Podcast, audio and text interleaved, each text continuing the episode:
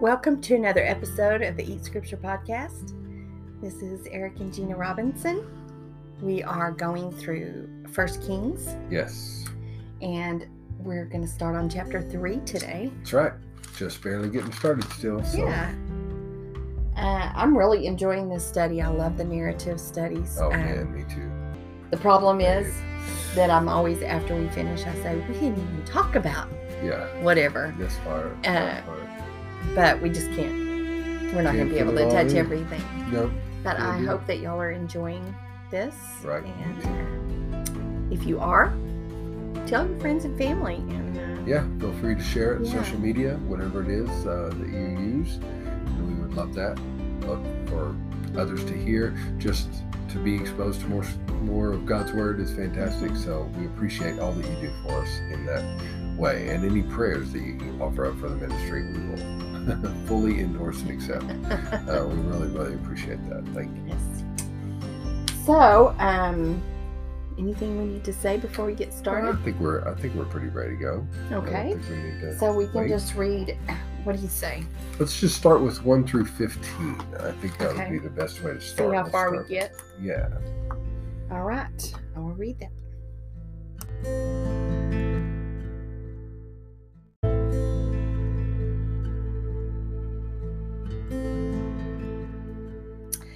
Solomon made a marriage alliance with Pharaoh, king of Egypt. He took Pharaoh's daughter and brought her into the city of David until he had finished building his own house and the house of the Lord and the wall around Jerusalem. The people were sacrificing at the high places, however, because no house had yet been built for, uh, for the name of the Lord.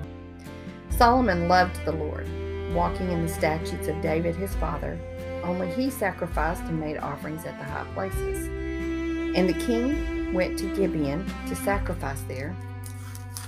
Hmm, Two pages. um, for that was the great high place. Solomon used to offer a thousand burnt offerings on that altar. At Gibeon, the Lord appeared to Solomon in a dream by night, and God said, Ask what I shall give you. And Solomon said, You have shown great and steadfast love to your servant David, my father, because he walked before you in faithfulness, in righteousness, and in uprightness of heart towards you. And you have kept for him this great and steadfast love, and have given him a son to sit on his throne this day. And now, O Lord my God, you have made your servant king in place of David my father, although I am but a little child. I do not know how to go out or come in. And your servant is in the midst of your people whom you have chosen, a great people, too many to be numbered or counted for multitude. Give your servant, therefore, an understanding mind to govern your people, that I may discern between good and evil, for who is able to govern this your great people? It pleased the Lord that Solomon had asked this, and God said to him, Because you have asked this, and have not asked for yourself long life or riches, or the life of your enemies, but have asked for yourself understanding to discern what is right, behold, I now do according to your word. Behold, I give you a wise and discerning mind, so that none like you has been before you, and none like you shall rise after you.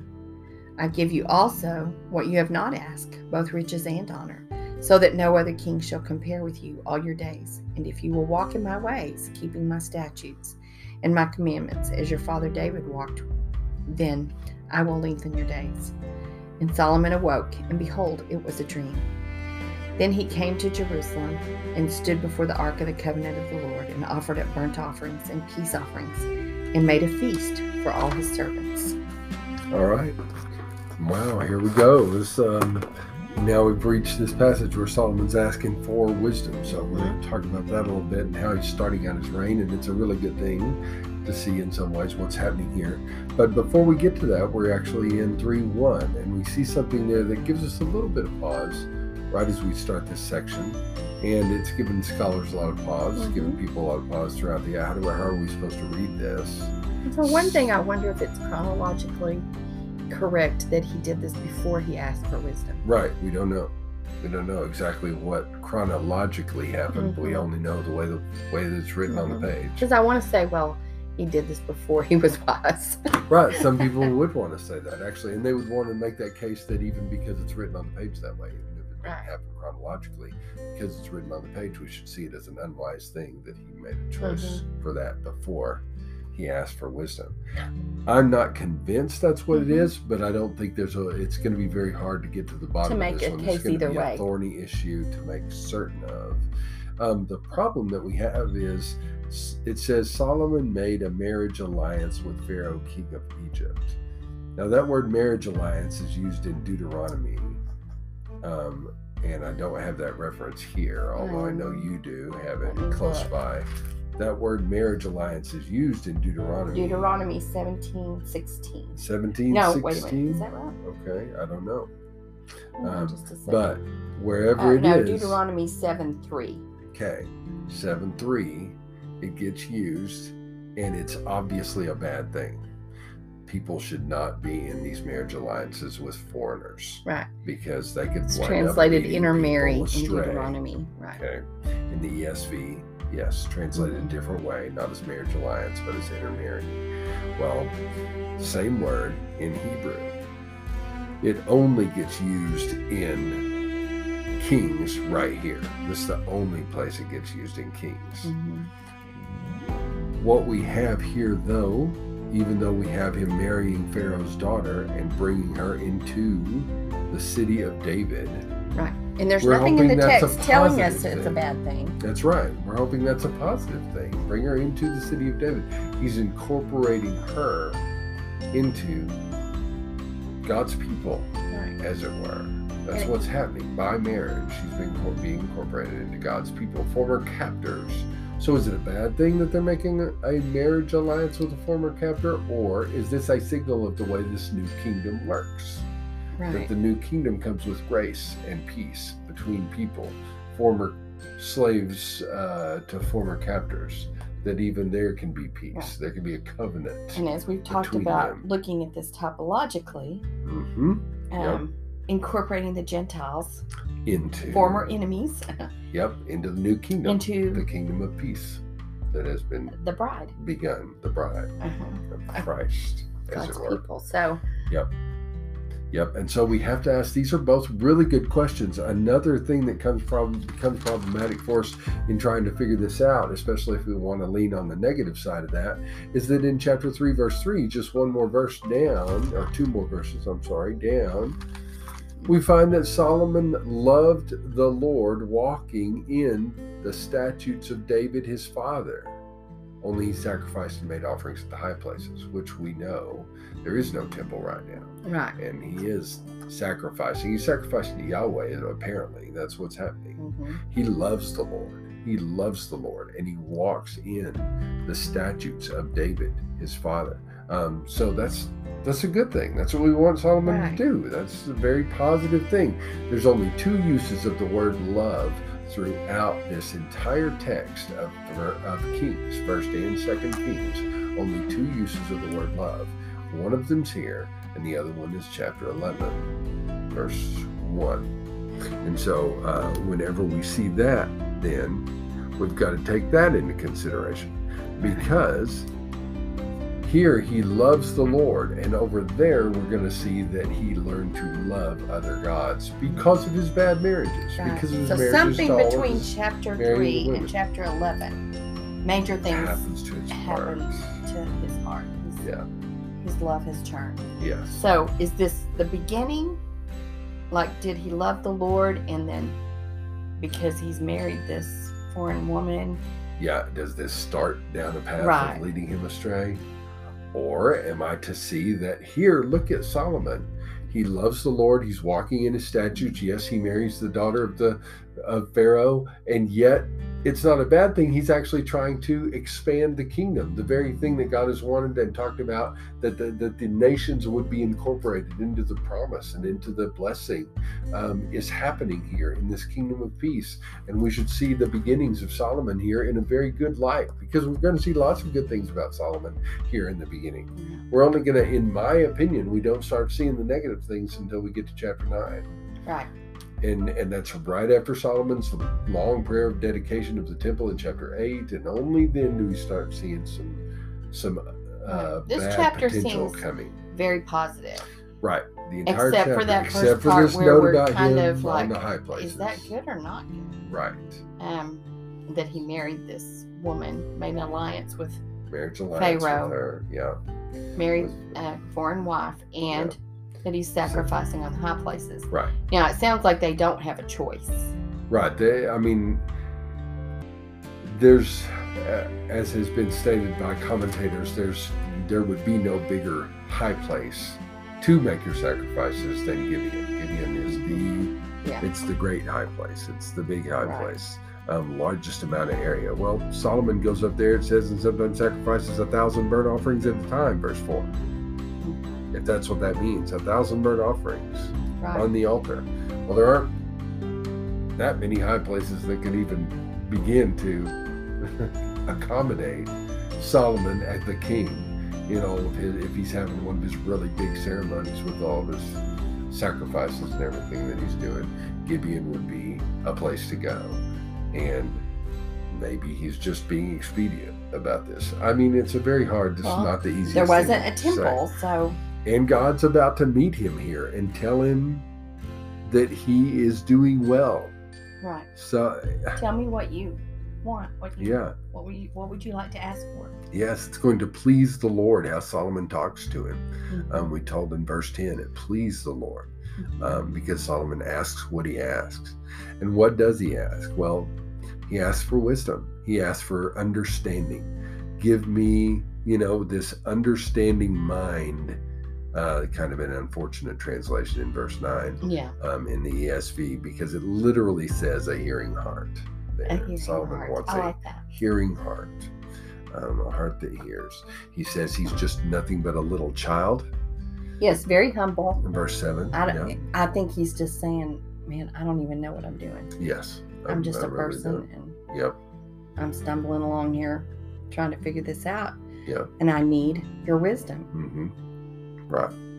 We actually. We actually know that Solomon has a son already, because we're told when Solomon's son uh, Rehoboam takes the throne later on, that he's 41 when he took the throne, Solomon's reign is 40 years long. Oh, okay. So, So he- already has a son at the beginning of his reign. he's not a little that. child. We know that. Right. So he's not a little child, But he feels. but he feels. I understand that. Yep. You know. Yep, absolutely. Sometimes you can just you're in a situation you feel like, how could I possibly know what to do here? I am Mhm. so weak.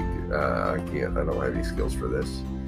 Uh, Even at my age, there's times when I feel like a little child. I don't understand what, what I'm supposed to do. Yep. So Yep. Correct. And uh, and so that's how he's feeling. He's putting that out there. He's saying, I don't know what to do. How am I supposed to know what to do? I, I, I feel so small. I need your help. And make it so that I can discern between good and evil. Oh, that's an interesting little Garden of Eden reference right there. Mhm, mhm. Discernment between good on the one hand and evil on the other. What's the best way to go about this? Well, we've heard those words used before. The choosing between good and evil, uh, making choices. We've been hearing those ever Mhm. since the beginning of Genesis. So, so this is an opportunity for Solomon to right wrongs, as it were, to get God's people started on the right foot, to choose what's good and refrain from what's evil, um, to be a second Adam, as it were, which it seems that that's what he's being painted as. Uh, as we go on and we watch what happens to Solomon, we'll we'll have some instances where we'll go, oh. This does sound very Eden-like. Um, it's as The if good Solomon's part getting his here, it seems, is that he didn't just reach out and take it. hmm He actually humbly asked the Lord for this. This is exactly right. Yes. So he was going. So he's operating already operating in a more positive sense than Adam Mhm. did early on. Yes. And that's what we're supposed to see. I think you're exactly right. That's what we're seeing here is what we wish we would have seen in Adam from early on. We're seeing uh, a desire to just lay it all down before Yahweh. Yahweh, I need your help. Uh, you have to show me. I want you to be in control. So really, really good. Because Adam had been given dominion Mhm. over. Yep, he had dominion over living- a great kingdom, as it Right. were, a great uh, all living things. It's a great Mhm. area that God had put him in charge of. He had dominion of. He Yeah. probably was wanting wisdom, and when he's this fruit is here, and this serpent saying, you know, Yep, That makes this sense is how to my me. eyes will be opened. But he could have because we know he was walking with the Lord in the garden every Mhm. day. So he could have asked He him. had op- ample opportunity to be, yep, to be talking to God and learning from Him, and God had already told him, "Don't eat that fruit," so he knew not to do it. Um, but he chose to do it anyway. So Solomon, though, is coming straight to God. You, you, you are the one who has to make me hear you. Give me a hearing heart. Um, and so that's a big, big deal. Uh, then we go on there, and it pleases the Lord. Solomon's heart, Solomon's will, Solomon's question uh, pleases God that Solomon asks this. And God says to him, Because you've asked this and have not asked for yourself long life or riches or life of your enemies, but have asked for yourself understanding to discern what's right, behold, I now do according to your word.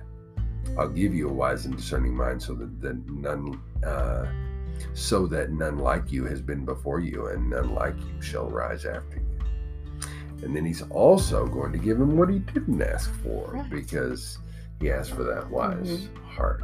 And so we're we're seeing nothing but positive signs here. This is a very positive moment in Solomon's early reign. He wants to get all that he needs from Yahweh to be able to reign this over this people. Yahweh's very pleased with him for making this request and is Mhm. promising great blessings to him for it. if if he will walk in his ways. That's right. It's still conditional. There's still a condition. That's right. Don't miss the if there. Um, it's a big deal. So God, God does want to make sure He understands. Verse 14: If you will walk in my ways, keeping my statutes and my commandments, as your father David walked, then I will lengthen your days. So still conditional. Yeah, I'm really glad you pointed that out because this is just setting our tone for all the way through Kings everything in Kings is revolving around whether or not these kings are being faithful to the covenant. If they are, good for it's good for Israel. It's good for God's people. Mhm. If they are not, it's going to go bad for both the king and God's people. As goes the king, so goes the people. Right. And uh, and so yeah, this is a this is a giant moment. But we're seeing Solomon's really, really. I just want to emphasize that seems to be starting out on a good foot here. Right. It just seems like things are going well here. So whatever Like that should. first part, we can yeah, we you can- still go either way with it. Right. You, you we really don't know, and the text doesn't really explicitly tell us is this good or is this bad. Right. But we know that God is pleased with him at this point. That's right. That's the main thing. Yeah. And that he seems he loves the Lord hmm and Yes. he wants to please him. That's he right. wants to do the right thing at this point. Yes. And all of this has come to Solomon in a dream because we can see him waking up in verse 15. Mhm. And then it says that he went to Jerusalem and stood before the ark of the covenant of the Lord, which is which are words that are used in Deuteronomy 10:8 to talk about what Mhm. Levites do. Yeah. So like but here's. Solomon doing yeah. it. Yeah, the priests are doing this. But here's Solomon, a Judahite, doing it from the tribe of Judah. And a king, yeah. He's a king from the tribe of Judah who's Right. standing before, stood before the ark of the covenant of the Lord and offered up burnt offerings and peace offerings and made a feast for all his servants. And there's no sign that this is a bad thing for him to do. Sounds very much like this is fine. Very good. God approves. So David and Solomon are the only kings that that ever did that kind of That of really get to act in priestly stead, and it's fine. until we see God Jesus. Yeah, until we're going to see Jesus come and just knock down those walls, and then we get to be part of a royal priesthood through Him. Um, and so, in that way, again, typology is coming into play. Mhm. We can hear all of this how typology is coming into play. If the church will, if God's leadership, the leadership God has chosen for His people, after who've been empowered by His Spirit to carry on Jesus' reign in the world as Jesus reigns through us, Mhm. we'll go and ask for the wisdom we need from Him Right. then he will provide that for us. Right. He wants to provide that for us. If we'll walk in his ways, keep his statutes, listen to what he says, and really be faithful in our hearts to him. Have hearing hearts that we, we're asking him for that. God, give us that. And then we do. We listen, we pay attention. Great blessings will come. There'll be great blessings, blessings in, on the church of, yes, monetary wealth, not for individuals. I'm not talking about some kind of but there'll be what's needed. All the needs will be cared for. People will be taken care of. God will take care of us in every way if we're yes, asking for not just money, but in every way. Wisdom. He'll be there for us if we're asking for Him. Hearing yeah, hearts. Him, His wisdom. I really love that. Yeah, that's what we want. We're that's what we should always be desiring. Yes. Above everything else. So, this is a lesson for, first of all, early disciples and apostles as they're like, How do we do this? How do we? Jesus is God. How are we going to keep mm-hmm. building this thing? Jesus said, Hey, that whole book's about me. And then they come to a place like this and they're like, Oh, wait, a kingdom of peace is being started. Hey, look what Solomon does. Look what the one who's been put in charge instead of his father, in mm-hmm. the stead of his father, after his father died, and he was given authority by him to rule, but feeling like a little child, he goes and starts asking for wisdom from God. And hmm. God comes and grants that wisdom. I mean, the Holy Spirit is given them so that they will be able to be, so that they will be taught all things. That's what Jesus says. He will come and he will teach you all things. Well, what's he going to teach from? Well, he's going to teach from this, what they've always known to be God's way. It seems really interesting that he does say, I am but a little child. So he's coming as a child. And Jesus says that we need to be like children. Mm-hmm. Yes, we're. And I think children. in this very way. That's right. Like we're that's, totally that's coming to Him in humility and in realizing our place yep. and that we don't even know what we're doing. Yeah. Really, we need God's help. We yeah. need to be totally dependent on Him. And I think that's what Solomon is really saying here. Great. Yeah. Who am I that I should do this? This is too big for me. You've got to help me, Lord. You've got to help me. So I, I totally see that. I think that's what's happening here, and I just, I absolutely love, uh, love the way this sets us up for as a church. Really, where we're, we should read this and see ourselves. This is what we're supposed to do. This is how we have to live before God. Constantly asking for His wisdom, living in humility. Yep, I think you're right man, I think that's it. Well, the next part of this may be too long for us to that's finish what today. I'm thinking, yeah. So we may just. So uh, let's save it yeah. for next time. It, and uh, it and, certainly goes along with what we've been talking about, yeah, of course, gonna, because it's our example of Solomon having this wisdom. The application of this wisdom. And we're going to see a couple more examples, but nothing like where he judges an actual event something right. that's happened between two people. He's going to make a judgment, mm-hmm. and it's going to be a this really wise judgment. We're going to have to take a look at that and see what that is, but it's an extremely significant moment. So, yes, we'll look at that next time. Just think about this. Keep thinking about it typologically as you're reading the Kings and really think, okay. How we as individuals, but also as corporate, as a corporate entity before God, should be asking for hearing hearts. That's right. Seeking after that. Yes. Above all else. Yes. Absolutely. We're gonna look at that. It's gonna be this is gonna be really good, folks. It's gonna keep getting better and better. I just can't even express enough how good the things are that are coming but um, I think you'll get it more and more as we keep going here. This is Jesus' story. And this is, we are reading what we're reading when we're reading Kings in so many ways. We're reading the book of Acts. Um, we're right. reading as the church continues uh, to go in both the good and the bad. I mean, it's a, this is a very mixed bag as God's people mm-hmm. try and live out in a kingdom. Have you read any church history? Been, exactly. exactly. It sounds so relevant this is the real stuff. So okay. thanks for sharing. Yeah. Thanks for pay, giving us some time and just paying attention a little bit. And um, we'll just pray for all of y'all. And thank you for any prayers you can lift up for us. We will look forward to talking to you again in a few days as we move into the second half of First Kings chapter three. God bless everyone.